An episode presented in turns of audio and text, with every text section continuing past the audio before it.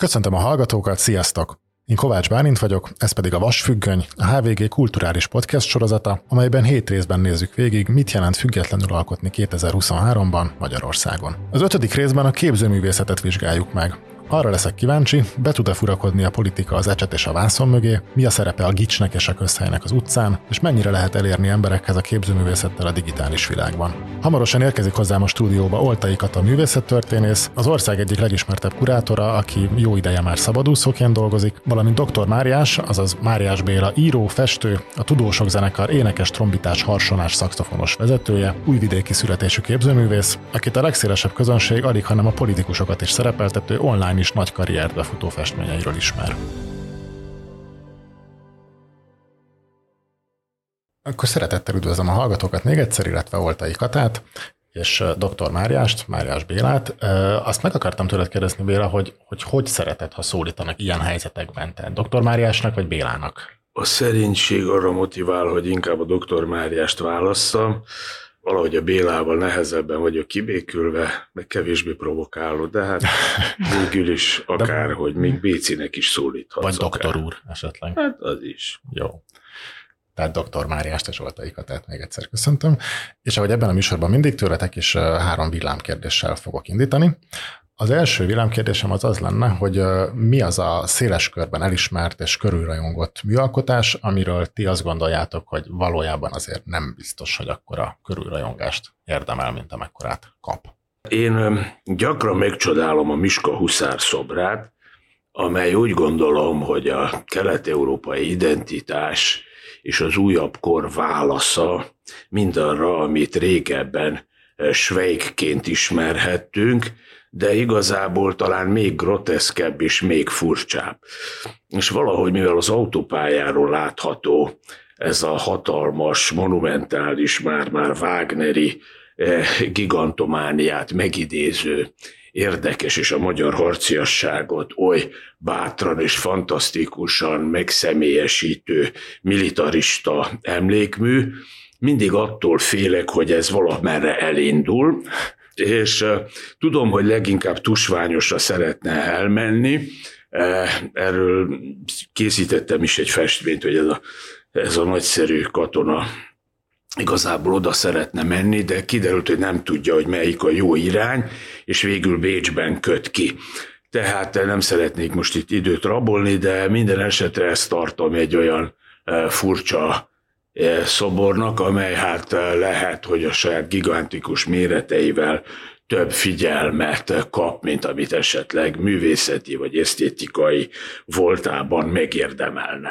Ez most annyira, annyira hirtelen, nem tudom, mit válasszak, de mondjuk, hogyha a saját érdeklődésemből kell citálni, akkor nyilván a, mondjuk így a kultúrakritika vagy a feminista kritikának az egy fontos fontos agendája, hogy azt, amit korábban egy másfajta művészet szemlélet szeparált, sok mindent, de mondjuk névlegesítve azt, hogy, hogy nézhetünk-e úgy műalkotásokat, hogy nem nézzük össze az adott alkotónak a, a személyes életútjával, a személyes viselkedésével, a különböző relációival, és mondjuk konkrétan, hogyha befolyásolja annak a munkának a megszületés körülményeit, vagy éppen az inspirálódás, vagy az ábrázolt tartalomnak a bármilyen etikai vagy erkölcsi agendáit, akkor, akkor mondjuk van egy csomó ilyen klasszikus festő, vagy most ugye, ami még aktuálisabb, egy csomó fotós, aki ilyen, ilyen szupersztár kategóriában van, szóval most, hogy, hogy más, vagy messzebbre ne menjek, Egon Schiele, akit így mindig beszoktam tolni, aki ugye ezeket a nagyon érzékeny, finom, ilyen rezgőkezű a kislányokat, meg fiatal nőket rajzolta, és tulajdonképpen az a fura, hogy ugye készült, vagy ő belőle is készült egy csomó olyan tárgy, ami használati tárgy, és hogy átment ebbe a zsáner kategóriába, hogy ezek a helyes, ilyen kis kamaszlányos fiatal nők, ezek meg, megtestesítenek egy ilyen szende, üde, fiatal nő ideált, és akkor lesznek szemüvegtokok, meg vászontáskák, meg pólók. És ugye ezeknek a festményeknek a keletkezési körülményei, azok, azok konkrétan egy többszörösen elítélt és becsukott pedofil férfit fednek, szóval hogy, hogy lehet-e így nézni. önmagában műtárgyakat, ugye szerintem nem. Ez nagyon fontos lenne, hogy ezeket összetoljuk. Tehát például őt, őt abszolút ide sorolnám, hogy lehet-e akkor ezeket a festményeket ide sorolni. De most pont nemrég néztem meg a Netflixem az Abercrombie és Fitch doksit, ami szerintem ugye nagyon, nagyon kortárs szemlélettel egy divatmárkát értelmez, hogy mi volt a különbség a kilencvenes évek és a mostani felvetés között, hogy hogy lehetett egy ilyen egy ilyen amerikai ideált, most pont ugye a Ralph Laurenről beszéltünk még a felvétele kezdete előtt, és ez a márka is ugye egy ilyen, egy ilyen nagyon, nagyon sűrített amerikai fiatalság ideált fogott meg egy nagyfokú elitizmussal a kilencvenes évek elején is. Ennek a ruhamárkának a, a vizuális ideáját a Bruce Weber nevű fotós kreálta nagyon szoros nagyon szoros együttműködésben az ügyvezetővel, és mindaz, ami aztán megváltozott abban, hogy hogyan közelítünk kulturális termékekhez, tíz-tizenöt évvel később, felszínre hozott egy csomó olyan visszaélést, hogy ezek a képek hogy születtek, hogy, hogy mi a felelőssége egy fotósnak, egy szuper elismert, nagyhatalmú férfi fotósnak, fiatal, adott esetben európai vagy kelet-európai pályakezdő fiatal fiúmodellekkel, hogy él vissza vele, hogy lehet ezt beburkolni abba, hogy légzőgyakorlatokat, vagy ilyen spirituális felkészítést ágyazol meg egy fotózás előtt. Szóval ez szerintem egy baromi fontos kérdés lett most, hogy hogy nézünk így művészetre vagy kultúrára, hogy valami, ami egy kikezdhetetlen, kanonikus dolog volt, mint például ő is, hogy, hogy kell összeolvasni azzal, hogy egyébként mit csinált akkor, amikor konkrétan ezek a képek születtek. De közben hallom a kommentelők billentyűzetének kopogását, akik azt írnák, hogy de hát akkor ez a cancel culture, hogyha ha Schiele pedofil volt, akkor, akkor most akkor vegyük le a galériáról a képeit, miközben azok ugye milyen magas művészi színvonalat képviselnek, stb. És de borzasztó. Valóban, tehát hogy, hogy nem erről szól, nevezhetjük cancel culture-nek, meg bárminek, de nem erről szólt mindig egyébként a művészetek története, hogy, hogy igenis jöttek más szempontok, például felülíródtak nagyon rigid vallási szempontok, ábrázolási előírások, szóval ez mindig is így működött, ez most van egy ilyen szavunk, amire azt gondolják, hogy ez egy ilyen, egy ilyen gyilkos, és nem is tudom, a már jól ismert, és bevett, és szeretett hősöket elveszi tőlünk, de, de nem, ez nem így van. Tehát persze lehet kopogni azzal, hogy ez, ez milyen rossz, meg, de közben um, mindig is erről szólt a kultúra történet is, meg a művészetek története, hogy egyszerűen más szempontok bejönnek, mások is hangot adnak annak, hogy mondjuk ők mit tekintenek validnak. És ez így rendben van egyébként, az is, akik ellenzik, meg az is, akik most más terepen tudnak másról beszélni. Te hogy vagy, doktor Máriás, a cancel culture-rel, vagy azzal, amit Kata mond? Melyik tábor vagy, az ellenző vagy? Ez egy nagyon érdekes örök polémia, hogy tehát a, anélkül, hogy tudnánk a háttéreseményeket, mondjuk, amelyek egy mű létrejöttéhez vezettek, tehát, hogy azzal együtt is tudjuk-e élvezni azt a művészetét, vagy ugyanúgy viszonyulunk-e hozzá, vagy sem. Van itt egy alapvető probléma, hogy az ember szereti a szenzációt. Az ember kíváncsi, szereti az érdekes dolgokat, szereti a sötét dolgokat. Tehát, hogyha mindent kicenzúráznánk, akkor a döszádizmus szót is ki kellene törölni a mi használatunkból, miközben mindaz, amit de Sade Márki például leírt, és a nevéből lett a szád szadizmus, tehát az is érdekel minket, és csiklandoz, és néha hozzátartozik a művészet bizonyos mélységeinek, tragikus voltának, ellentmondásainak a kifejezéséhez az, hogy bizonyos abnormális dolgokat bemutassunk, és így tovább.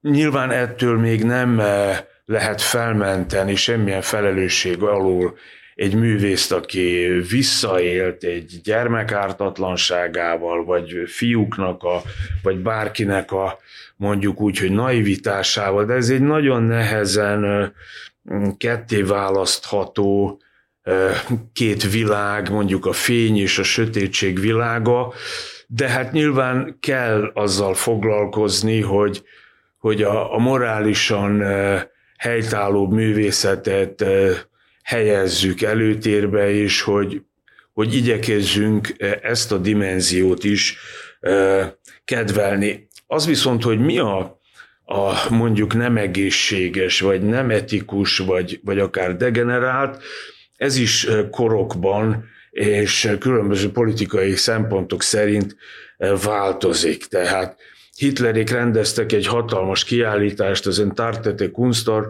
azt hiszem harminchétben, ahol a, úgymond az ő szempontjukból, az ő fölfogásuk szerint a legdegeneráltabb német művészek, festők képeit állították ki, és ott voltak a legnagyobbak, Max Beckmann-tól Emil Nolden át, Otto Dixig és a többiekig, akik hát ma tulajdonképpen német és osztrák kultúrának talán a legnagyobb büszkeségei.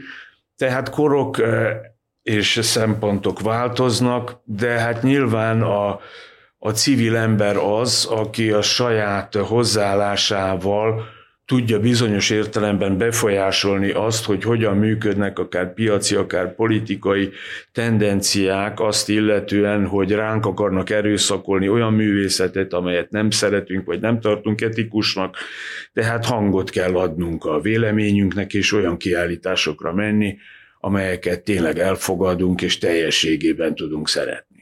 Átugrom a második villámkérdésre, mert még csak ott tartunk valójában, noha ezek már most.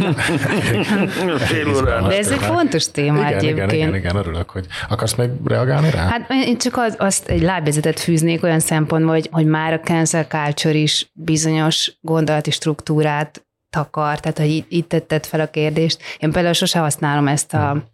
ezt a fogalmat, mert ez... ez Szóval ez nem a mellérendelés, amit más szempontok be akarnak hozni, és mellérendelni, az nem ugyanazt a hierarchikus vonalat akarják követni, hogy kiüssék azt. És ez egy nagyon fontos különbség, mert mindig, mindig ez egy, ez egy visszatérő kritika a különböző alulról jövő szempontok felé, hogy, hogy akkor most el, eltűnik meg a férfi ellenes, meg a nem tudom, meg a fehér ellenes, meg szóval mindig, mindig bejönnek ezek. De a, a mellérendelés és a horizontális megfogalmazás az egy teljesen más szempontú gondolkodás, mint az, ami, ami ez a fajta modernista, vertikális dolog, hogy van egy kánon, van egy igazság, van egy szempontrendszer, egyfajta tehetség, egyfajta jó művészet, és egyfajta olyan rendszer, aminek a tetején vannak az intézményi hierarchiák, és azok is nagyon egyértelműen egy megrajzolt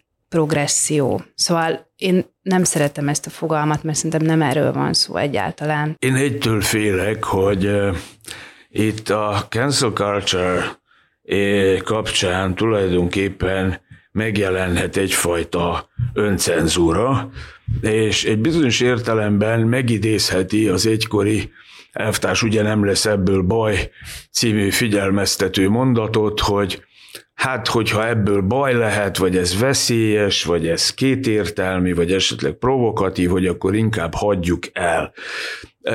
Itt tulajdonképpen egyfajta társadalmi, etikai elvárás ütközik az egyén kifejező készségével, szabadságával, és így tovább.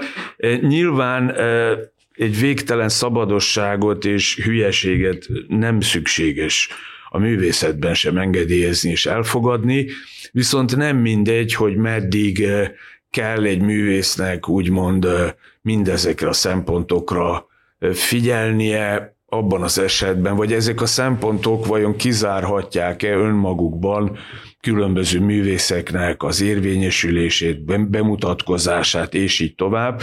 Tehát, hogy az egyik oldalról való segítség ne legyen egy másik értelemben vett, mondjuk újabb fajtája a kirekesztésnek.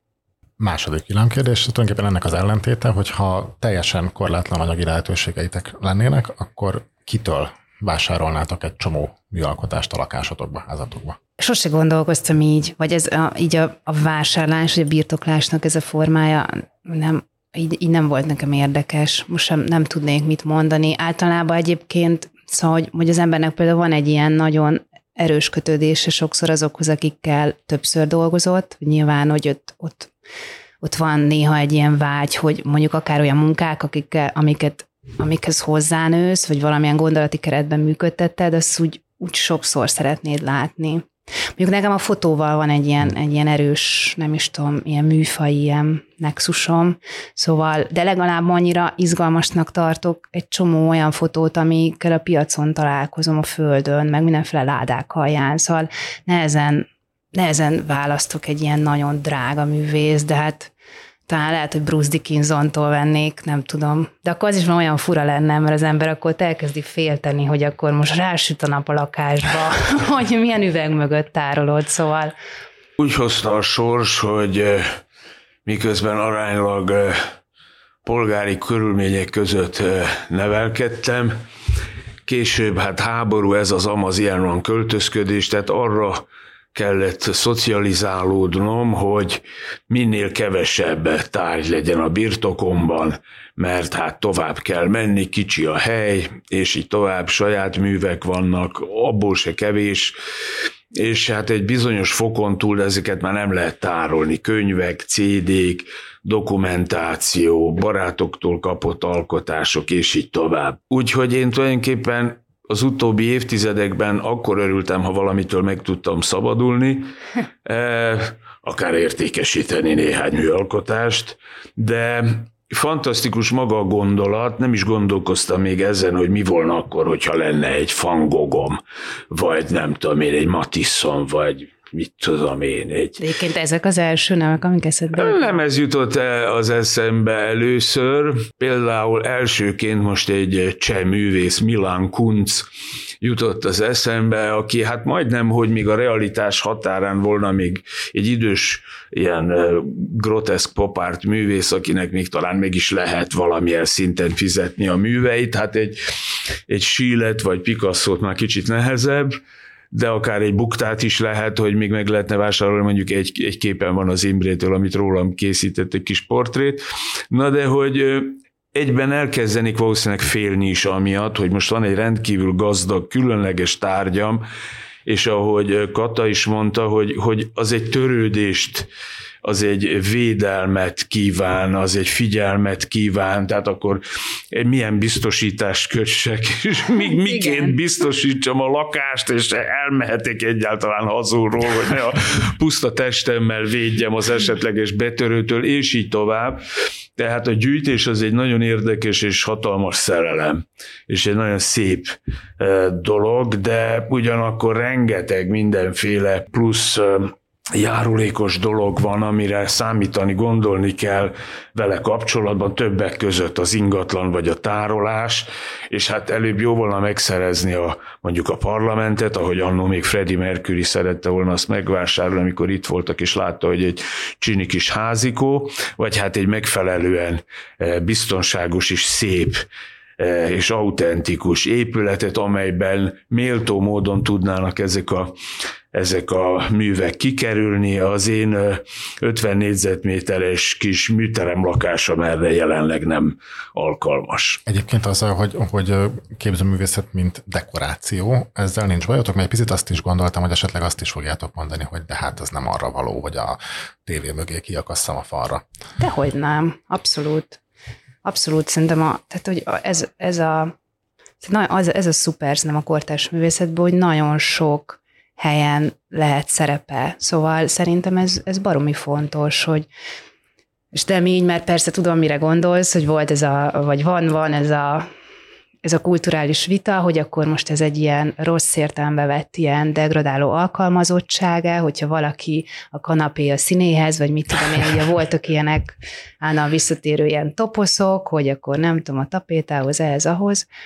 Um, de itt is tök különböző szempontok vannak, és, és ugye ez megint nem egy statikus állapot, szóval én is nagyon sokszor végignéztem, hogy emberek, akik elkezdenek vásárolni, Béla tudja, hogy neked is van ilyen tapasztalatod, először lehet, hogy úgy választ, hogy egyébként mivel tudná együtt élni, de hogy ez is egy ilyen, ilyen koncentrikus folyamat, hogy aztán hogy kezd el találkozni művészekkel, kurátorokkal, akárkikkel, beszélget, tágul a dolog számára, nem tud megállni már, mit tudom, van is pénze esetleg, teljesen más kezd érdekes lenni, hogy egy csomó gyűjtőnél ez egy vagy szerintem szinte mindenki végigment ezen, hogy valamit gyűjtött, amivel elindult, ami mondjuk egy kezdeti hatás volt, vagy egy szerelem, vagy mit tudom én, azt látta először, és valahol jön egy pont, ahol nem tudom, megérik egyfajta döntés, és totál elhagyja azt, amit addig gyűjtött, és akkor elkezd valami nagyon konzekvens, vagy éppen kevésbé konzekvens, vagy egy ilyen kiránduló, kacskaringós,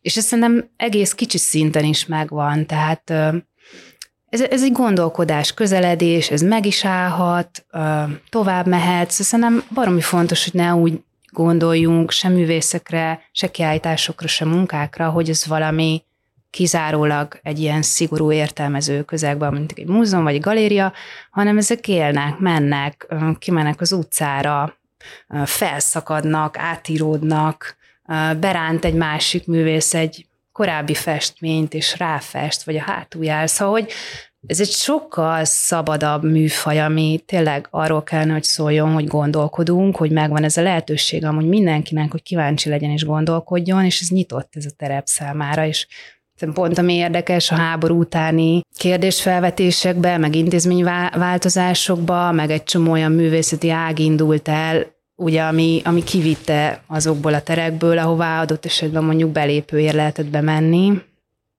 és akkor tényleg el volt zárva, és ez az elitizmus megszűnt, szóval szerintem nincs ilyen, hogy dekoráció, vagy nem dekoráció, hanem olyan sincs szerintem, hogy jó vagy rossz, abban a hagyományos értelemben, hogy felvetették, mert ugye egy csomó olyan kvázi rossz művészetről kiderült, hogy teljesen más értelmezési közegben mennyire fontos. Amikor az egyik legexkluzívabb budai villának a kandallója fölött viszont láttam az egyik Rákosi portrémat, akkor egy kicsit zavarban voltam, mert hát tulajdonképpen olyan funkcióban láttam a képet, amelyiknek hát nem szántam. Ugyanakkor ez mennyire érdekes, hogy mivel tud együtt élni egy ember, mit tart fontosnak, mit szinte demonstrál bizonyos értelemben egy képpel, annak mondjuk a hangsúlyos elhelyezésével, akár a groteszk, akár a tréfa, akár az antiesztétika, és így tovább sorolhatnám hány szempont szerint. De nagyon érdekes, hogy ezek a képek valóban én is úgy gondolom, hogy ki kell őket állítani, vagy látni kell őket, mert így válnak az életünk és a lelkünk részévé. Tehát az Dorian Gray emlékeztető ugye, jelenség, hogy az ember egy képet mindig máshogyan lát, és máshogyan értelmez, és egy folyamatosságban, egy együttélésben tud igazából szerves részévé válni a gondolatvilágának, az egyéniségének, és ez egy nagyszerű dolog, most tök mindegy, hogy a a tévé fölé és a nem tudom én, a klíma alá van beszorítva, akkor is látja az a valaki, akkor is olvassa minden nap, akkor is gondolkozik rajta, és ez egy fantasztikus dolog. Persze lehet szörnyű is, de minden esetre izgalmas, és számomra fontos és szép. Akkor az utolsó villámkérés, aztán elkezdjük a beszélgetést. Ami ebben a műsorban mindig ugyanaz, hogy mit jelent számotokra, akár a szakmátokban, akár az életetekben az a két szó, vagy szabadság és függetlenség. Hát számomra a legfontosabb dolog, amely akkor derül ki, amikor nincs szabadság, tehát rabság van. Például háború van, és az ember tulajdonképpen egy szaladgáló húskupacként semmilyen joggal és más dimenzióval nem rendelkezik, amely őt meg tudná különböztetni egy levágott fejű csirkétől, amelyik még egy kicsit rohangál, aztán vége, nyugodtan kivehetik a máját, vesét, és így tovább. Tehát az elnyomás, a kirekesztés, a tiltás az egy rettenetesen fontos dolog, mert sokszor a fejlett demokráciában nem érzékelik a korlátokat a polgárok, de hát errefelé azért ennek egy komolyabb és combosabb hagyománya van, és itt érzékenyebbek is vagyunk rá, csak olykor nem adunk hangot, mert félünk, mert az egzisztenciánkat féltjük, vagy, vagy nem akarunk mindig ezekkel a dolgokkal foglalkozni, de úgy gondolom, hogy igenis a szabadság a legfontosabb dolog. Ez nagyon fontos, amit amit Béla mondott, nehéz is lerántani akkor ezt most, hogy kulturálisan hogy lehet értelmezni. Tulajdonképpen így belegondolva nekem is akkor lett ez egy fontos szempont, amikor azt éreztem, hogy csorbul. Szóval az, hogy, hogy az embernek szabadsága van valamire, az ugye egy, kvázi egy olyan eszmény, amivel, am, amit úgy kapunk, legalábbis itt mi most, vagy az én generációm Közép-Kelet-Európába úgy szocializálódott, én Budapesten születtem, és ott nőttem fel, hogy ez úgy tulajdonképpen nincsen megmagyarázva. És egyébként én most még mindig azt látom, és ez számomra például nagyon jól bizonyította ez a padátfestés sztori nyáron, hogy, hogy igenis vannak olyan fogalmak, amiket úgy használunk, hogy igazán nincs megmagyarázva, nincs feltöltve, hogy hogy mit jelent az, hogy kinek mit jelent, hogy a, hogy a nyitottság, vagy a szabadság, az, az nem magától értetődő feladat, és egy csomó lemondással jár, egy csomó olyan konkrét feladattal, és konkrét olyan szorítással, ami akár egzisztenciálisan az egyén számára is folyamatos munkát igényel, és akkor ennek van még egy, egy nagyobb dimenziója, amikor valaki valamilyen választott közösségér, szintén vállal valamilyen dimenziót, és ez is szerintem egy nagyon fontos része annak a szabadságfogalomnak, és például ezt érzem én még jobban veszélyben, hogy érzünk-e közös, bármilyen közösséget, bármilyen módon meghúzzuk-e például a kulturális közösségünk, vagy a kultúránk valamilyen határát, vagy a kultúrában dolgozók nagyon különböző fokon érzik-e azt a közösséget, hogy itt van egy közös felelősség bizonyos dolgokban, hogy a másiknak a szabadságvesztése, az kihat ő rá is. Nem fogok ködösíteni, én azt gondolom, hogy ebből nagyon sokat vesztettünk az elmúlt tizenkét évben, én nem, nem látom azt, hogy van ilyenfajta empátia, kinyúlás azok felé, akik, akik mondjuk jobban neki mentek annak, hogy mi mindent vesztett a kulturális intézményrendszer, a kulturális véleménynyilvánítás, hogy nagyon explicit mozzanata is voltak az elmúlt tizenkét vagy tizenhárom évben, de nagyon lassan csordogáló és ilyen szürke dimenziói is. Ez egy nagyon jól kitalált átmosása volt ennek, és ez nagyon szorosan kapcsolódik az a függetlenség fogalom, ami megint, ami után még zavarosabb, mert egy ilyen Jolly Joker fogalom lett, megint csak nincs értelmezve, hogy mit jelent függetlennek lenni. Ha onnan nézzük, ami mondjuk a klasszikus angol száz eredete, ami mondjuk inkább a, a zeneiparból jön, ami, ami igenis egy, egy kritikus pozíció volt, ami, ami egy hatalmi berendezkedés, egy leuraló, Um, gazdaságilag uh, kihasználó, és így tulajdonképpen egy cenzúrázó, és akkor még volt ennek mondjuk egy, egy faji uh, léjere is, szóval hogyha innen nézzük a független fogalmát, akkor ez egy nagyon erősen kritikus pozíció. Másról akarunk beszélni, arról, amiről mi szeretnénk, más keretek között, máshogy elosztva az anyagi forrásokat, és máshogy visszacsatornázva azt az anyagi forrást, amit ne szedjen le valaki más. Szóval ez a fajta működési, az egész rendszert átható működési kritika, ez egy nagyon fontos része a független pozíciónak. Ezt, ha átrakod egy másik terepre, ami mondjuk a vizuális kultúra, vagy a képzőművészeti szintér függetlenség fogalma, akkor nem tudom megmondani, hogy ki az, aki Ki az, aki egy halmazt alkot itthon most, vagy ki az, akit úgy látok, hogy együtt jár a függetlennek mondott státusz, egy olyan kritikus státusszal, ami valóban rendszerkritikus is. És itt nem politikai, feltétlen politikai rendszerkritikára gondolok, hanem egyszerűen um, egy olyan rendszerkritikára, ami egy, egy sokkal, hogy mondjam, nagyobb dimenzió annál, hogy most éppen milyen politikai rendszer talált ki egy nagyon átható kultúrpolitikai rendszert is egyébként, de számomra a függetlenség, vagy a független fogalma az ezt jelenti, és pont ezért nem szoktam soha használni magamra, nem azért, mert nem gondolom, hogy számomra ez egy fontos dolog, hogy kritikus vagyok és független, hanem azért, mert nem egy egyértelműen körülhatárolható viselkedési morált jelent itthon. Villámkérdés ide vagy oda. És mondtad ezt a Ferencvárosi padot, amit ugye először szivárvány színűre festettek, ráírták, hogy azt hiszem, hogy szabadság, egyenlőség, elfogadás, talán ez a három szó volt rajta. Nem, vagy... ez az a nyitott és szabad, vagy valami is szabad. Hát valami ilyesmi, igen, tehát nyitottságról, elfogadásról szólt, azt átfestették, szerintem akkor rögtön zöld-fehér volt a válasz, vagy barna, mindegy, ez a lényeg, hogy... Szerintem zöld-fehér volt, igen. Mert hogy Ferencvárosról beszélünk. Aztán akkor megint barna lett, megint szivárvány színű, aztán piros-fehér-zöld, aztán le is fóliázták, mit tudom én, stb. És érdekes, hogy ezt dobtad be, mint a, mint a szabadsággal kapcsolatos fogalom. Melyik részét tartottad ebből a szabadságról való diskurzusban fontosnak?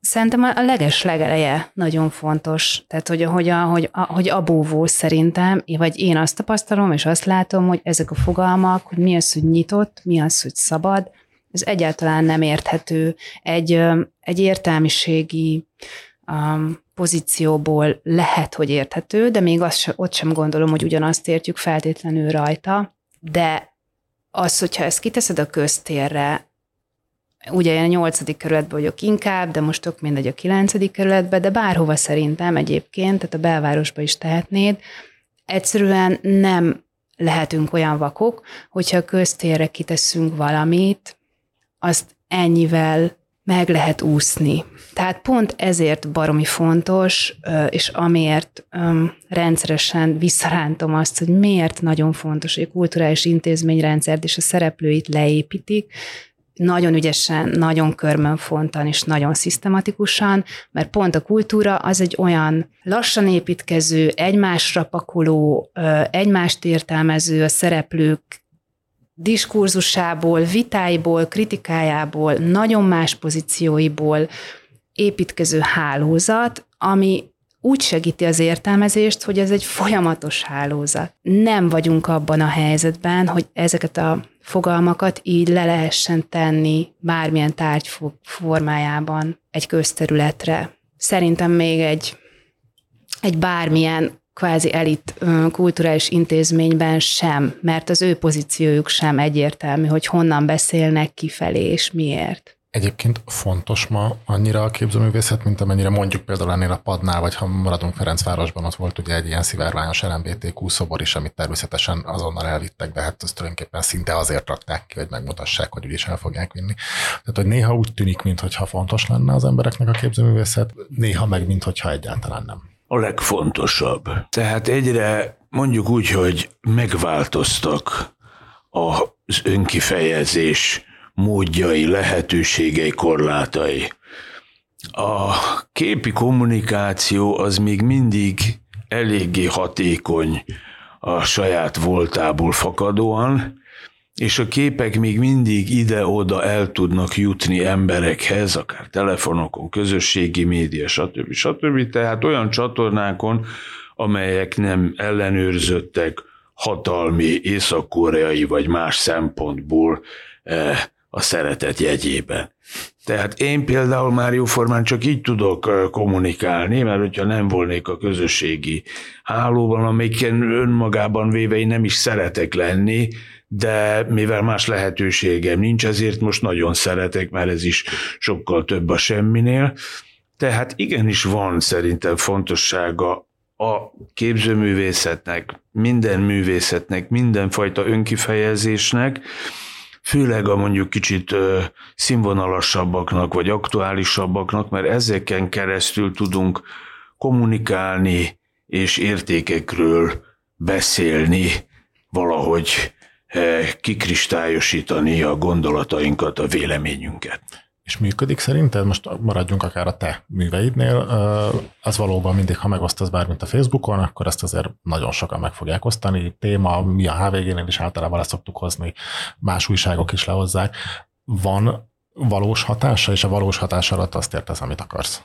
Ez egy nehezen megválaszolható kérdés, vagy lemérhető jelenség, hogy most mennyire hatásos, milyen értelemben hatékony, mennyire fölszabadító, és így tovább. Viszont úgy gondolom, hogyha léteznek párhuzamos gondolati rendszerek, megnyilvánulási formák, hogyha kívülállóként tudnak emberek megszólalni, az borzasztóan fontos.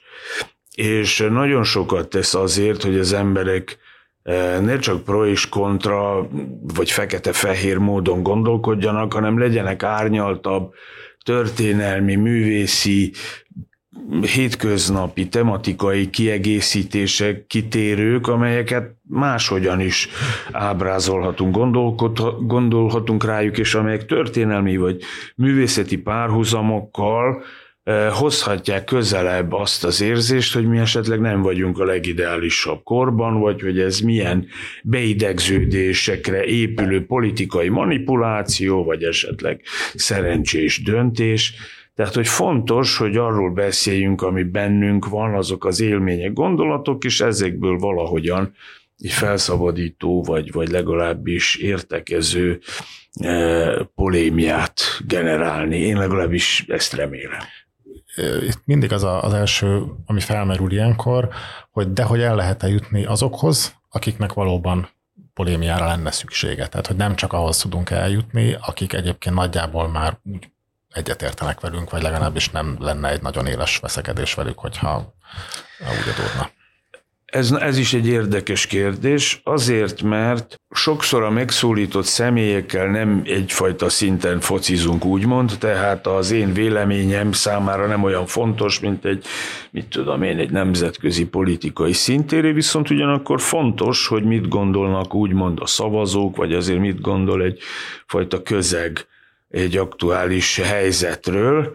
Másrészt pedig azok a személyek között, akiket én ábrázolok, és hát nem mindig éppen a legkesztyűsebb kézzel bánok velük, tehát kesztyű nélkül fogom az ecsetét. Tehát ezek között is vannak, akik humorral vagy önreflexióval képesek viszonyulni egy képhez, és vannak, akik effektíve megsértődnek, lehet, hogy még bosszút is forralnak. Tehát, hogy nagyon érdekes, és ez is szinte pártoktól független, mert, mert mindenféle spektrumán a, a, a társadalomnak ilyen is, és olyan, olyan figurák is vannak. Na jó, hát nyilván a széleken azért ezzel nem találkozik az ember intelligenciával, de egyébként meg szorványosan azért mindenhol előfordulhat akár. És akkor van egy, mondjuk úgy, hogy árnyaltabb, vagy egy kicsit önkritikusabb percepció, de hát ez mondjuk a ritkább eset. És Kata, kurátorként hogy látod, a, amiről Béla beszélt, ugye ez a Facebook, a megosztása, a diskurzus generálás ilyen úton.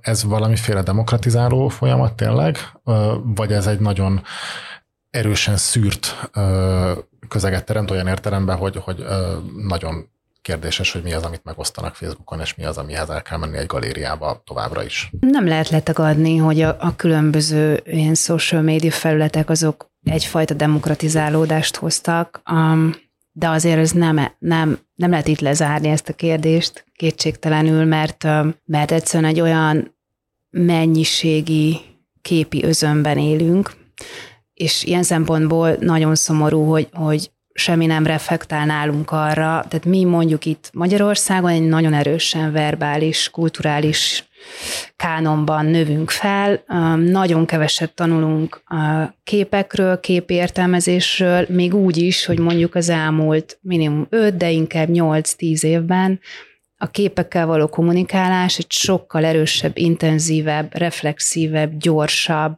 és hát ennek már ugye van egy, egy ilyen, nem tudom, féregnyúlványa, ami számomra a TikTok, ami már egy nagyon erősen zavaró, és, és, és mondjuk pont a képi értelmezést nagyon erősen károsító műfaj lett, szóval nagyon oda akarom kifuttatni, hogy nagyon erősen kellene foglalkoznunk azzal, hogy mit jelent képeket értelmezni, hogyan lehet képeket olvasni, és az, hogy letagadhatatlan egy ilyen mennyiségi elérhetőség, az nem helyettesíti azt, hogy vannak ö, rendszerezési szempontok, feladatok, um, hogy egyszerűen a, úgy is akarnak megérteni valamit az emberek, hogy erre igény van, hogy egyáltalán így áll össze az agyunk, hogy, hogy azt a nagyon erős, szüretlen tartalmat, azt valamilyen módon keresik, hogy ki, milyen módon, és ez lehet egy intézmény, lehet ez egy, egy figura, akit követnek, valamilyen módon rendszerez számukra.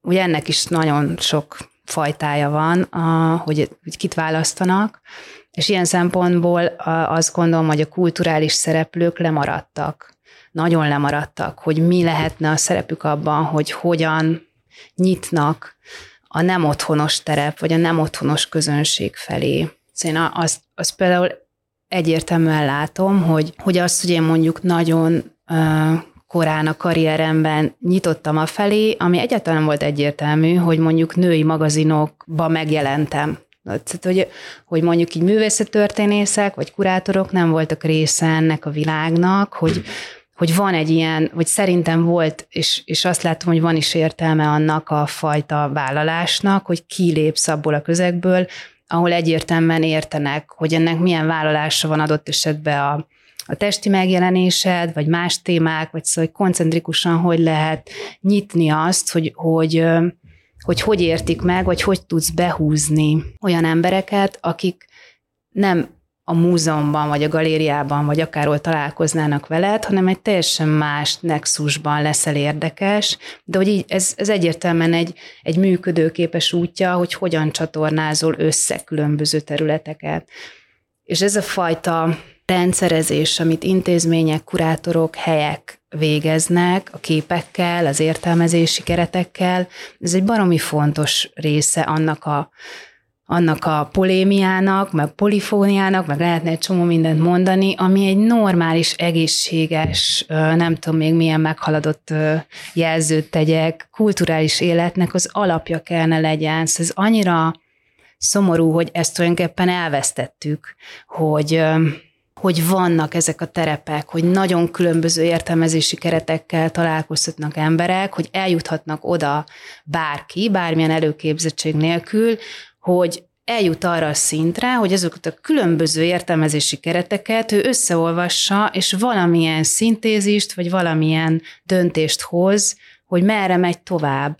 Ez lenne a feladata egyébként a kultúrának, hogy benne a művészetet, a képzőművészetet is hogyan csatornázza, és lehetőséget hagy.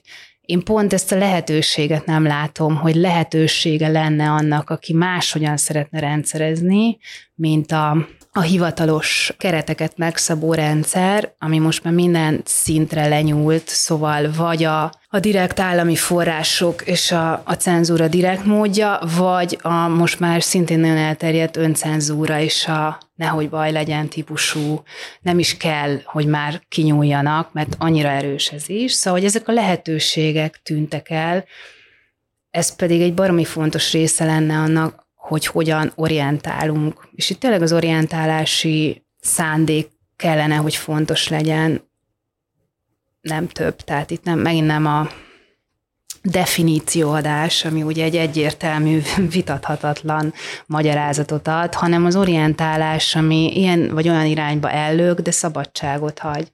Mondtad azt, hogy kilépni abból a közegből, ahol biztosan értenek. És ez az értéssel kapcsolatban egyébként is akartam kérdezni, hogy a humort, iróniát, szarkazmust, akármit, mennyire értik az emberek? Te is mondtad, hogy volt, aki megsértődött képeden, de eszembe jut mondjuk Nagy Kriszta Tereskovának az Orbán portréi, amiről egyébként szerintem, amennyire egy utána olvastam, igazából azóta se tudta megfejteni a nagy közönség, hogy akkor most ez irónia volt, vagy Nagy Kriszta tényleg belezúgott Orbán Viktorba, és erről egy hosszas polémia ment, hogy akkor most ezt szeretjük, vagy nem szeretjük, Orbánista vagy Orbán ellenes. Van itt egy komoly tradíció, amely az öncenzúrára alapoz, tehát, hogy nagyon érzékeny bármit kimondani, ugye abból általában csak a baj van, de bizonyos helyszíneken és helyzetekben pedig csak kimondunk valamit. Tehát ez a mondjuk úgy, hogy sorok közötti olvasás helyett most már sorok között való beszéd, önkifejezés, utalások, furcsa hálója vagy rendszere, amelyben élünk. Aki ezeket a kódokat képes olvasni, értelmezni, az abban hatványozottan erősebb élményt és jelentést tud kiváltani egy kép. Akinek nincsenek művészeti, történelmi és egyéb mondjuk úgy, hogy tudásai, információi, az valószínűleg egy képet legjobban akkor örül, hogyha egy sima, egyszínű képfelületet lát, mert az megnyugtatja, vagy beleilleszkedik a valóságba, és nem zavarja. És kell nyilván egyfajta intelligencia, hogy ezeket össze, összes, össze lehessen kötni, és a festészetnek kimondottan, persze minden művészeti médiumnak van egy több szintű kommunikációs képessége, de míg a zene teljesen absztrakt, az irodalom meg teljesen reális, még akkor is, hogyha William Burroughs írja teljesen elszabadult szövegei, tehát a festészetben van egy olyan játékosság, hogy ott is van, meg nincs is. Tehát azt is mondja, hogy ez nagyon ilyen, és nagyon tudjuk, és elhűl bennünk a vér, de hát mégsem mondhatjuk azt, hogy az éppen olyan, mert hát nincs leírva. És ez egy, ez egy nagyon izgalmas lehetőség. Nyilván van, aki ezt tudja értelmezni, és akkor vagy megsértődik, vagy nem, és nyilván van, aki meg kevésbé, és annak viszont csak az egy felesleges hülyeség, és akkor ezzel nem foglalkozik. Ugyanakkor a humor szerintem, de ez csak az én saját értelmezésem, azért is lehet nagyon érdekes a mai magyar kultúrában, de nyilván az egész világon is, mert azért ez az elitizmus, tehát hogy a képzőművészetről beszélünk, akkor én azt gondolom, hogy nagyon sok embernek a, eleve az elitista dolgok jutnak eszébe, tehát a nagy múzeumok, nagy művészek, nagy életművek, ami elvileg nem nagyon férhet össze a humorral, mert ezt olyan tisztelettel kell kezelni, és sorban állunk érte, és sütött szemmel vesszük meg a jegyet. És ha viszont humort látunk, akkor, akkor ott az emberben egy kicsit ott felcsillan, hogy akkor lehet, hogy ez mégis úgy, úgy nem is kell annyira okosnak lenni hozzá, és, és nem kell érteni, hogy mi van, hanem, hanem lehet nevetni. Te gondolod, hogy egyébként a, az elitista bemutatása, vagy most így, így kerekítsem le, nem, nem fér meg a humor? Tehát, hogy, vagy nem, nincs jelen? Mert szerintem pont, hogy még akár tényleg ilyen klasszikus huszadik századi nagyágyuk is bőven éltek ezzel, vagy éppen befelé beszélve a művészeti közeg, vagy az intézményrendszer, vagy saját kollégáik, vagy paralel művészeti stílusoknak a fricskázására. Ez, ez abszolút jelen volt. Én azt mindig érzem, szinte. Hogy inkább, hogy kiverik belőlünk ezt az iskolában. Tehát, hogy a, ha nézel egy Csontvárit, vagy egy Picassót, akkor tudnod kell, hogy ez nagyon-nagyon komoly dolog, kisfiam. Ezt érteni kell, ez azért valamennyire érteni kell, hogyha te okos akarsz lenni, meg át akarsz menni az érettségin, és nincs megengedve, hogy neves. Bár egyébként lehet, hogy ez igazából minden művészeti ágra ugyanúgy igaz. Mondjuk a, a, talán az irodalomra kevésbé maradt ez a humoreszköz úgy.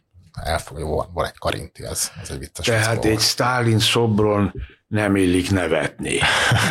Tehát a monumentalitás, a valamilyen irányból irányított romanticizmus, és így tovább, tehát megint oda jutunk, ugye, hogy mennyire is vagyunk szabadok, és mennyire értelmezhetjük a magunk módján valamelyik művészetet, és hogyha az nagyon elitista a maga módján, attól még lehet humoros is akár, de hogyha viszont nagyon zord és monumentális és szigorú és szomorú, akkor viszont én fenntartom a jogot arra, hogy én nekem az ne tessen.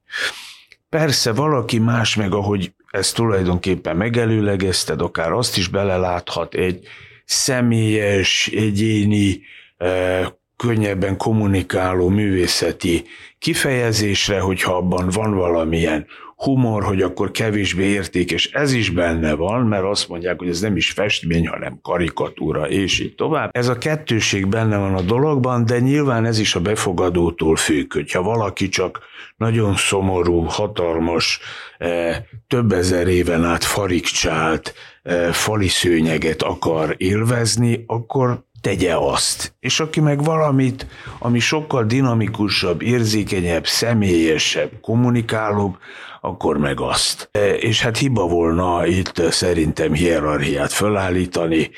Én nyilván az utóbbira szavaznék, de nem mindenki tenni ezt. És foglalkoztatott ezt téged valaha, hogy a te műveidet, amik hát mondjuk úgy, hogy humorosak, azt emelik-e majd valaha egy szintre Picassóval, vagy ez egyáltalán nem érdekel, amikor festesz? Ez állandóan foglalkoztatja az embert, tehát amikor hétfő reggel a festőművész leül a vászna elé, és az angyal megszólítja az ő lelkét, akkor el kell döntenie, hogy az örökké valósághoz szól-e, és a képét majd százezer év múlva megérti-e, ha még lesz valaki is a bolygón, vagy esetleg a mai kor emberéhez szól olyan szándékkal, hogy abban valamit megmocorogtasson, vagy akár az ő saját mai ilyen-olyan életéről közöljön valamit. És ez az örökké valóság, ez túl nagynak tűnik nekem, úgyhogy nekem a per pillanat, vagy egy életnyi szusszanat, ez bőven elég. Úgy érzem, hogy még itt is sokat kell dolgoznom ahhoz, hogy kimerítsem a lehetőségeket. És érdekes, hogy már a beszélgetés elején felmerült egy csomó köztéri dolog, ugye Miska Huszárral kezdtünk, aztán jött a pad, de mondhatnám a Szőke Gábor Miklósnak a mindenütt ott lévő ilyen állat szobrait, vagy hát csodaszarvast ugye a díszhelyén Budapestnek. Az is kérdés, hogy ez mennyire köztér, ugye, Öm, ami egy, egy, hát nem is tudom, most ezt tulajdonképpen a Nemzeti Bank kertjének minősítsük, vagy egy múzeumkertnek, vagy... De szerencsére köztérnek. Gondoskodtak arról, hogy a világon mindenhonnan látható legyen, mert van olyan magasra emelve, hogy akárhol is mész a köztéren, azt lásd. Illetve hát tele van a város kolotkó miniszobrokkal, amikre ilyen kis túrákat szerveznek az emberek, hogy megnézni minél több kolotkót. Tehát, hogy tulajdonképpen, ha úgy vesszük, akkor Budapestnek elképesztően fontos, vagy Magyarországnak elképesztően fontos a képzőművészet, hiszen hát mindenhol ott van, és nagyon szeretnék, hogy minél szebbek legyenek a mi köztereink. Már egy kis kuncogás itt elhangzott, úgyhogy be is fejezném a kérdésfeltevést még a kérdőjel nélkül. Hát olyan szempontból is fontos, hogy például cenzúrázzák, vagy nem engedik megjelenni, vagy nem, engedik, nem engedik kiállításra kerülni azt, hogy kolotkó szobrokat lehet látni, és van túra, szerintem ez nagyszerű, hogy van egy önkifejezési polifónia a városban, az is alapvetően jó, de hát nyilván az esztétikai voltáról, vagy éppen alkalmasságáról egyik-másik műnek lehetne beszélgetni, de hát azt látjuk, hogy az intézményi rendszer az fél a játékosságtól, a humortól, a rendszerkritikától, és így tovább, és ez egy egészen szürreális helyzetet teremt, amikor belépünk egy-egy állami kiállítóhelyre, és úgy érezzük, hogy, mi, hogy, hogy, hogy vagy mi vagyunk az agymosottak, vagy azok, akik ott a kétszázötvenhatodik unalmas kiállítást rendezik. És hát például miért, vagy hogy van nekik joguk arra, hogy unalmas kiállításokat rendezzenek közpénzből, és még ráadásul ott ilyen dacosan egymást hátba veregessék, hogy milyen nagyszerű, hogy három ember se nézi meg a kiállítást, és mennyire győztek ők esztétikai, filozófiai és etnográfiai értelemben. Tehát sajnos ez a kérdés nem olyan vicces, ha bár mi szeretnénk nevetni, a humor sokszor egy gyilkos és sátáni erő, de hát azért még próbálkozunk.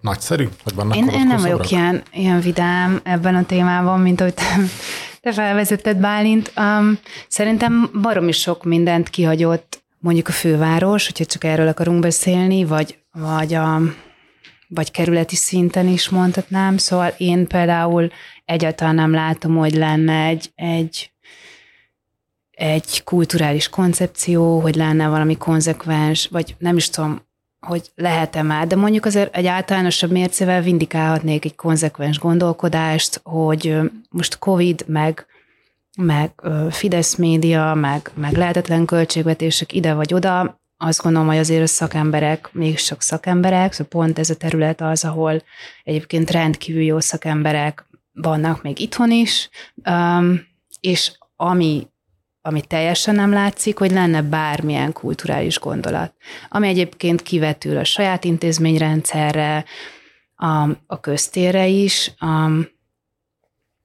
van egy csomó minden, a, ami ugye átalakult, átadott új közterek valamilyen koncepció mentén, a zöldítés és az autómentesség, ami egy ilyen releváns és folyamatosan életben tartott kulturális vita, baromi fontos, de semmilyen következménye, tovább lépése nincs. Nagyon, nagyon uniformizált közterek jöttek létre, baromi unalmas vizuális koncepcióval, semmilyen módon nem látod azt, ami egyébként nemzetközileg egy iszonyú fontos gondolat, hogy, hogy különböző lokális hangsúlyok lennének, hogy oda esetleg meghívnak olyan, akár még képzőművészt is, szobrász, gondolkodót, bárki, aki ott, mert ismeri, vagy mert eltölt egy időt, vagy mert van egy konzekvens gondolata, beépíti azt, hogy egyébként mondjuk ott tizenkét évesek szoktak deszkázni, vagy három idős néni kutyával szokott itt ülni ezen a ponton, vagy azon a ponton, vagy ide süt a nap délután kettőkor,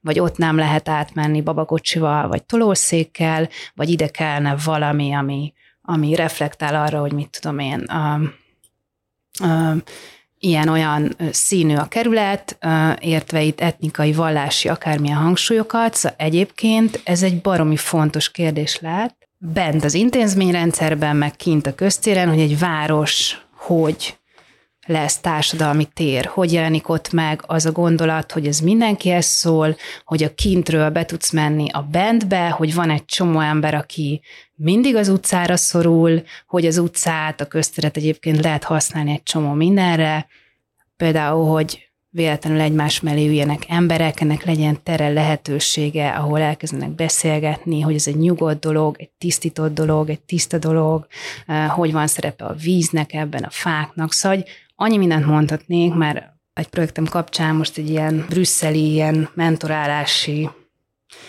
projektbe vagyok, és bár nagyon sok bullshit-et hallani ott is, de hogy mégiscsak nagyon gondolattágító, hogy hogy kellene felfogni azt, hogy a kint és a bent, az ilyen és az olyan, az én és a másik, az hogyan kap helyet egy városban. És ezt a fajta hurrá optimizmust, amit most a választási évben az ellenzékistól például Budapesten, ezt én nem tudom osztani, mert én, aki sokat használom az utcát, meg olyan helyén vannak, az utcára nyílnak, én nem látom azt, hogy olyan terek, olyan gondolatok, olyan városszövet jönne létre, ami például teret enged olyan fajta pont, amit a Béla mondott, ilyen kísérletező, izgalmas, ide-oda utalgató, szabad városnak egyébként, ahol nem hiperkontrollált köztereink vannak. Ugye van egy hiperkontrollált életünk egyébként, egy hiperkontrollált intézményrendszerünk, most, hogyha a kulturális intézményeket nézem, és például barom izgalmas lenne, hogy hogy lehet felszabadítani azt, hogy mi zajlik egyébként a köztéren, a társadalmi térben, amire lehenne lehetőség egyébként bürokratikus eszközökkel, különböző üzenetekkel, utcazenélés megnyitásával. Szóval most annyi mindent mondhatnék, értitek, hogy, hogy ez például egy iszonyatosan erős, kihagyott zicser, és nem is annyira a humor, az is persze fontos, de hogy nagyon sok eszköz van egyébként, ami pont az ilyen monolit dolgokat kritizált a hatvanas évek óta, ami egyébként az utcára szorult, egy csomó olyan hang, ami aztán később be, bekerült intézményekbe, de alapvetően ez egy iszonyatosan fontos része lenne, hogy mondjuk például csak szobrokban gondolkozzunk, amikor köztérről beszélünk, és nem tudom, képzőművészetről, abban is, de itt az építészeti örökségtől kezdve, szóval nagyon sok mindent dobhatnék be, amit azt gondolom, hogy mind-mind csak veszteségként látok, meg szomorúságként, és pont az a, az a fajta engedékenység, hogy hogyan lehet beleszólni mindebbe, ami mind kulturális kérdés, hogy hogy élünk együtt egy városba, az mind kulturális kérdés, mi jelen, jelenhet meg, ki érzi magáénak, szóval ezek mind baromi fontos kulturális kérdések, és hogyha nincs pénz olyan volumenbe tolni, mint az uralkodó párt megteszi, akkor sokkal rafináltabb és sokkal áttételesebb és izgalmasabb dolgokat kellene megengedni azoknak, akik egyébként beszélnének köztéren. Én erre baromi sok izgalmas példát látok nemzetközileg, és biztos, hogy sokkal nehezebb lenne, de valahogy itt is azt látom ezt az ilyen paternalista rendszert, amit valamiért megöröklünk minden, minden történelmi korban, hogy az a biztos, hogyha van egy hatóság, és akkor lesz igazán demokratikus, hogyha két bizottságon átmegy, és akkor transzparens, hogyha lesz rajta három pecsét, és eltelik a hatvan nap, vagy a kilencven nap, és ez nem, ez nem is politikai oldal függő, hanem pont a, amit én látok, hogy van a mondjuk leegyszerűsítve a Fidesznek ez az autoriter működése, amit mindenki így ír le, és akkor az a válasz a másik oldalon, kulturális kérdésekben is abszolút, hogy akkor ilyen szuper összetett és szuper transzparens és szuper bizottságos és pecsétes módon hatvan-kilencven napokig átfuttatunk mindent, iszonyatosan megnehezítve a gyors reagálású, friss, nem tudom mi egyéb üzéket, és ugyanolyan, vagy még hierarchikusabb, bürokratikusabb, halottabb lesz az egész, és tulajdonképpen mégiscsak egy valamilyen elit uralja azt is, hogy akkor tulajdonképpen ki, hogy jut, mihez. És van egyébként olyan köztéri művészeti példa, ami, ami pozitív számotokra, tehát láttatok olyat Magyarországon, ami követhető lenne, és, és nem csak panaszkodni lehet róla? Hát most mondjuk zajlik egy, egy, egy köztéri biennáli, ami egyébként fő, fővárosi felvetés, de ugye a Budapest Galériának a szakmai stábja vezényelte le, ami szerintem egy elég jó dolog, meg egy fontos dolog, és olyan az a neve, hogy biennáli, ami azt jelenti, hogy elvileg két évente meg lesz rendezve.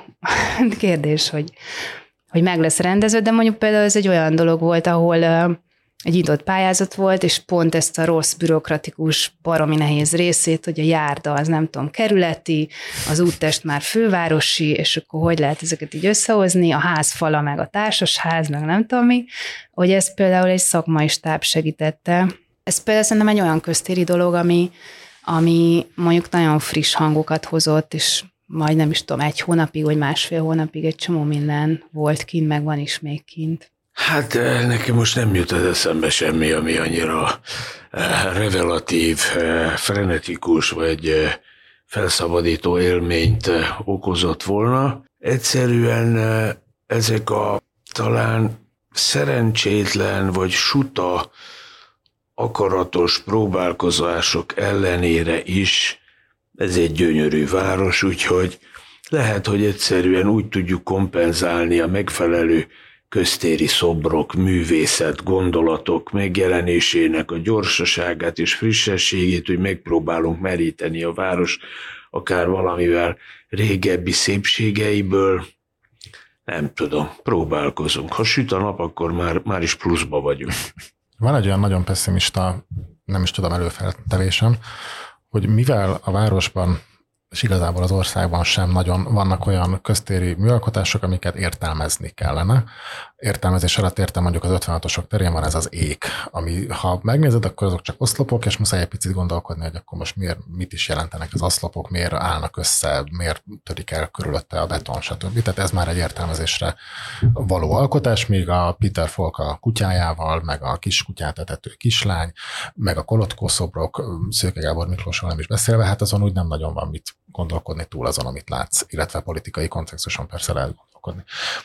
Azt akartam ezzel mondani, hogy én azt feltételezem, hogy ez hosszú távon nagyon rosszat tesz annak, hogy a, a, az átlagemberek, a civilek mennyire lesznek fogékonyak általában a képzőművészetre. Ezt ti is ilyen sötéten látjátok, mint én, vagy ez túlzás? Az ízléstelenségnek és az igénytelenségnek azért elég komoly tradíciója van szeretett társadalmunkban. Régen sokkal egyszerűbb volt, hogy honnan tudunk valami kis kultúrát meríteni, az a Maria Hilfer Straße volt nagyjából, meg esetleg Schönbrunn az igényesebbek számára. Most viszont, hogy hát már megzavarodott a legutolsó értékrend is a legutolsó szavazópolgárban, és hát Brüsszel igazából a totális posztszocialista ízléstelenségnek a gyűjtő fogalma, tehát most már azt se tudjuk, hogy hová kellene nézni. Azt is mondhatnám, hogy a szocializmusban kialakult kényszerű rossz ízlés, ízléstelenség, közömbösség, igénytelenség ma egyfajta új módon jelenik meg, hogy már nem akarunk ezt vagy azt, hogy belenyugszunk egy középszerű megoldásba, hogy jó lesz az ott kicsiben és szürkében, és így tovább. És ez tényleg nagyon elszomorító, mert hát annyi szín lehetőség van, egész egyszerű eszközökkel, színekkel, és így tovább. Tehát, hogy tulajdonképpen egy magunkra vállalt szürkeség is ott ül a lelkünkön, amikor bármilyen fajta döntést hozunk, és miközben ugyanannyiba kerül, hogy rossz kedvűek vagy jó kedvűek vagyunk, általában rossz kedvűek vagyunk, holott ingyen is lehetnénk akár jó kedvűek. Tehát sajnos ez egy mélyen a társadalmunkon ülő traumatikus, önreflexiós identitás, amelynek hát a kigyógyítására azért én se vállalkoznék. Egyébként mennyire képezi le mindez, amiről beszélünk, szerintetek az adott társadalmat? Gondolok itt például arra a fogalomra, ami még most nem hangzott el, ez a márványplafonnak nevezett, nem tudom, hogy ez tényleg létező szó-e, vagy csak ilyen jól hangzóan kitalálták. Ugye a üvegplafon mintájára arra mondják, hogy nagyon-nagyon kevés nőről készült köztéri alkotás látható Budapesten is, de azt hiszem egyébként a világ legtöbb részén, főleg olyan, ami esetleg még ruhában is van, és nem csak egy ilyen általános szépségistennő. És ha jól tudom, még kutyából, vagy egyéb állatból is több szobor van Magyarországon, például, mint nő, női hírességből. De hát akár ez az ízléstelenség, a szürkeség, a szomorúság, ez, ez mind, tehát ezek abból adódnak, hogy mi egy ilyen ország vagyunk, vagy ezen egyszerűen lehetne változtatni akkor is, hogyha mi megmaradnánk ugyanolyan szépen szomorúnak, mint eddig voltunk, vagy nőgyűlölőnek. Ez sokszor egyszerűen vérmérsékletből is fakadó dolog. A, a világ többi táján is azért vannak problémák, tehát nem mindenhol eh, vidám, győzedelmes történet a, a mai kulturális, urbanisztikai és így tovább eh, helyzet, de hát legalább vannak igények, vannak néha bátor kezdeményezések és nyitások. Itt is például azért van itt-ott valami izgalom, a Magyar Zeneháza például egy jó példája annak, hogy azért egészen elképesztő politikai és egyéb lehetetlen körülmények között is születnek olyan épületek, amelyek izgalmasak, értékesek és kifinomultak. De hát ez, ez mondjuk egy példa, a nagyon-nagyon sok ellenpéldával szemben. Én bizakodó vagyok, mert hát ez az is ingyen van. Hát szerintem ez egy nagyobb kérdés, hogy ezt így könnyen meg lehessen válaszolni, hogy mitől vagyunk ilyenek, vagy mitől lett ilyen, vagy marad-e ilyen, vagy egyáltalán van-e ilyen, hogy mi. Um, mert ugye ez megint egy olyan ilyen zavaros többes szám, amiből azért én, aki alapvetően inkább azt képviselem, hogy nagyon sokan maradnak ki, abból a maradtak ki, és maradnak is ki, vagy egyre többen abból, hogy kik szólhatnak bele, hogy mi és hogy lehet egyáltalán, vagy milyen szempontok vetű, vetődhetnek fel. Azért nehezen mondom ki ezt, hogy mi milyenek vagyunk, mert nem tudom, hol, hol rajzolom meg ennek a minek a halmazát, és egyébként egyre nagyobb bajba vagyok, hogy az a mi az mekkora halmaz körülöttem, vagy kik gondolják hasonlóan. Az kétségtelen, hogy, hogy se a távolabbi múltból nézve, se a közelmúltban nem igazán kedvezett semmi annak, hogy, hogy egy olyan területen, ami a kultúra, ami megint csak muszáj hangsúlyozni ezt, hogy ez egy lassan kibomló, lassan épülő folyamat. Ez egy nagyon fontos része, mert pont ezért lenne fontos, hogy bizonyos dolgoknak időt hagyjanak, érési időt, hogy igenis itt szakemberek vannak, és a szakembereknek van egyrészt van egy végzettsége, van egy hozott anyaga, van egy, egy, egy szakmai networkje, van egy, egy gondolkodási mező, amin belül tevékenykednek, és pont, amit én a leginkább problémának látok, megint visszacsatolva arra, hogy hogy miért látom reflektálatlannak, vagy hiányzónak a, a kulturális diskurzust, még hogyha van kulturális alpolgármester is minden kerületben, meg a fővárosban is, nem látszik egy ilyen agenda, még pedig azért, mert például az a fogalom, ami megint nemzetközileg nagyon divatos, ami a részvételiség, egy ilyen közösségiség, ez valahogy úgy lett bevezetve itthon egy csomó olyan kulturális kérdésbe, ami kiváltotta a szakembereknek a szakmai, lassan kibomló alapos munkáját, azzal a váddal, hogy esetleg részrehajlóak, vagy ne legyen az a vád, hogy nem tudom, innen, onnan, vagy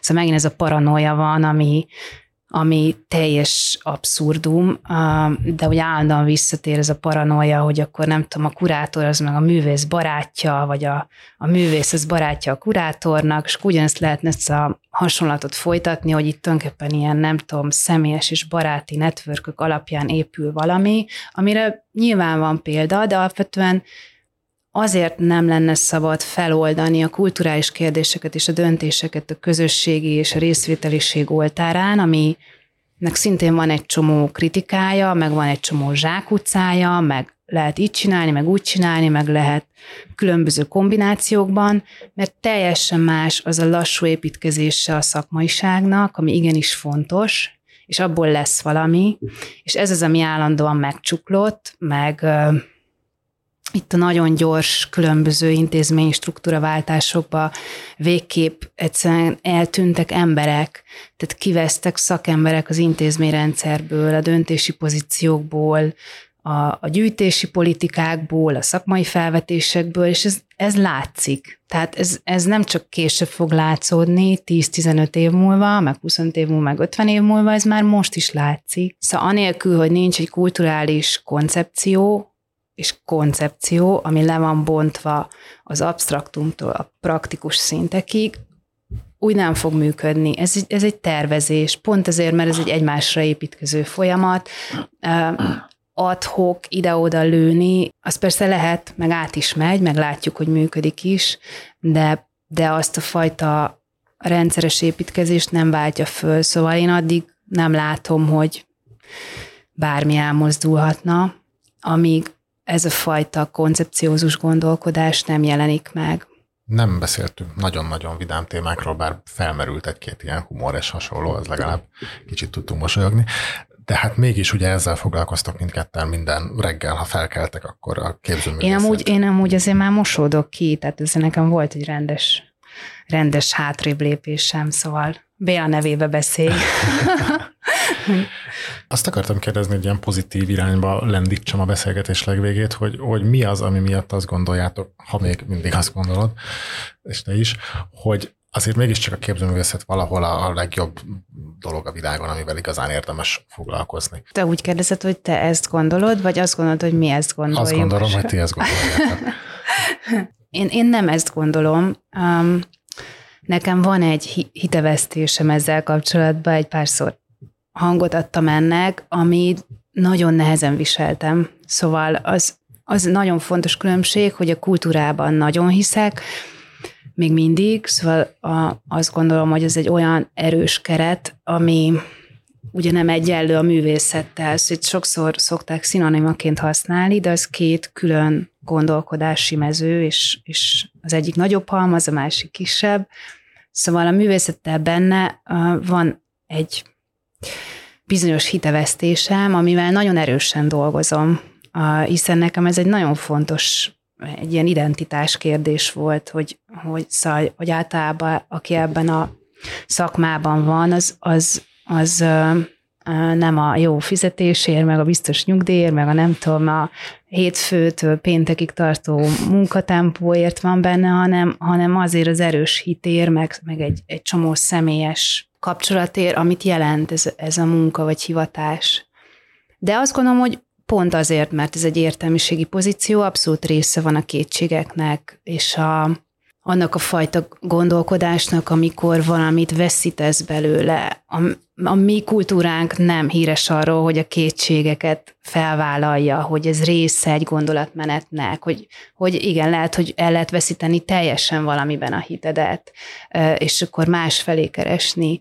De azt gondolom, hogy ez is például egy nagyon fontos kulturális kérdés, hogy én, aki nagyon hittem ebben, most negyvennégy évesen, itt, hogy itt élek, hogy ezek a lehetőségeim, hogy az elmúlt tizenkét évben nagyon sok mindennek feszültem neki, és hittem abban, hogy, hogy ez kihat az én közösségemre, ami egy kulturális mm, közeg, hogy vesztettem ebből. Szóval, hogy nagyon sokat elvesztettem, hogy nem rezonált egy csomó minden, hogy elfáradtam, hogy nem látok öm, olyan erős kiállásokat, hogy sokan elmentek, hogy nem látok olyan melókat feltétlenül, amik az én, az én a gondolkodási irányaimra úgy és olyan erősen, és olyan szempontból, és úgy nem kompromisszumot kötve reagálnak. Szóval ez nagyon fontos, hogy az ember szerintem felvállalja ezeket.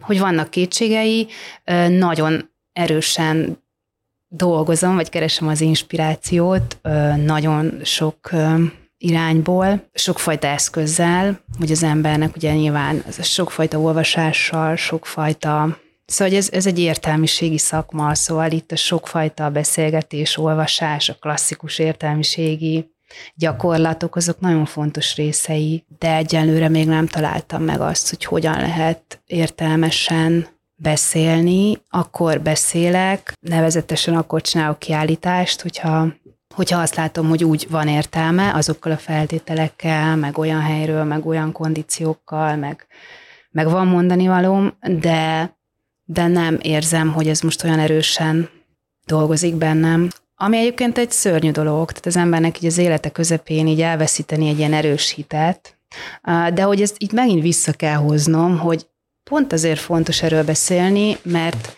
itt van az, hogy az én definícióm a kultúráról, ez egy közösségi definíció, és hogyha, hogyha abban a közösségben nem úgy találod meg a hangot, vagy nem találod meg azokat a partnereket, nem úgy, nem olyan tempóban, attól még keresheted, és ott vagy, de hogy ez nagyon fontos, hogy ezt nem kell attól erőltetni, hogy én, és akkor az én, nem tudom, agendám és egóm szerint én kurátor vagyok, és művészettörténész, és akkor így kell beszélnem ebben, a, ebben az eszközkészletben, ami a kiállítások. És egy generáció ebbe jött bele, ez tök fontos, aki már nem is tudja azokat a hangsúlyokat, szereplőket, felvetéseket, bejött ebbe egy olyan generáció, aki számára értelmezhetetlen ez, hogy miért, miért nem lehet kiállítani a műcsarnokba, vagy miért nem, vagy miért izé, nem vállalható az em em á ösztöndíj, vagy nem tudom mi, ez egy csomó olyan kérdés, ami mondjuk az én generációmnak egy ilyen alap dolog volt, hogy ezt nem.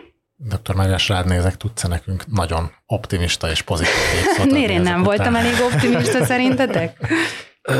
Az én életem is volt sokszor olyan fázisban, mint hogyha éppen a Waterloo vagy valamilyen hasonló csata után jártam volna a mezőn, és hát hullák jobbra-balra, menekülés, mindenfajta szeretet elvesztése, szerelem, és így tovább.